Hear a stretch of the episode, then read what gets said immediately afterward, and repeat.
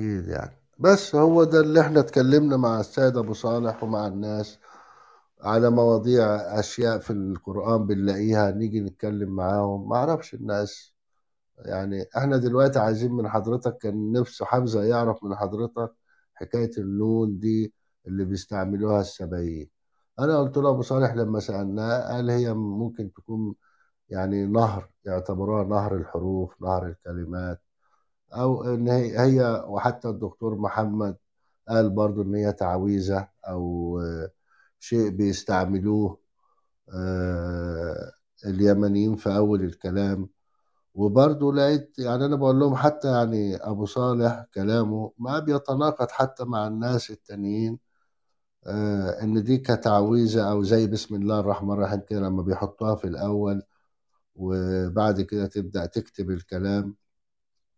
وكمان جبت كلام الدكتور أنور الحاير آه، دكتور مساعد في جامعة صنعاء في ال...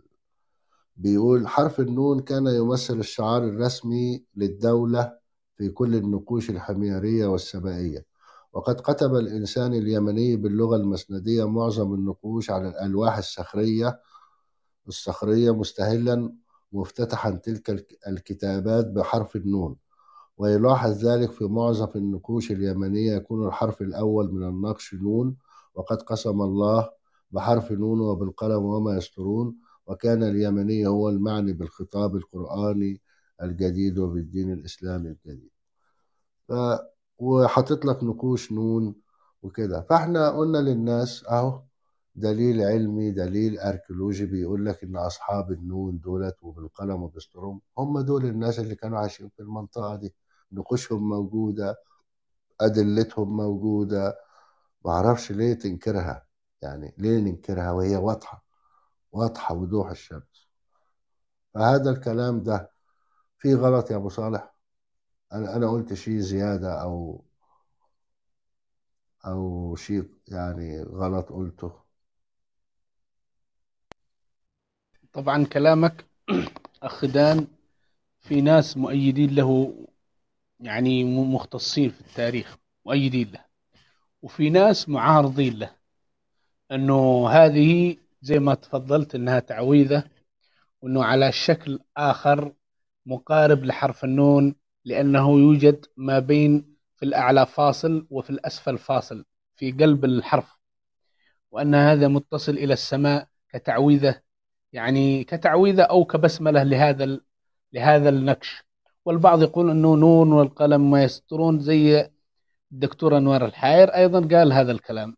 وفي أساتذة وفي دكاترة ومن ضمنهم أحمد محرم وهو أحمد محرم هذا حتى وإن كنت معارض له أنا كشخصيا أنا معارض له في بعض الأشياء ولكنه آه، وافق هذا الأمر أنه أنها نون والقلم يعني أن هذه حرف النون لكن الدكتور محمد مرقطن ومجموعة من الباحثين والمختصين نفوا ذلك وقالوا أن هذه مجرد تعويذة آه، سبائية قديمة آه، مختصة بالإله إلمقة إله معبد أوام.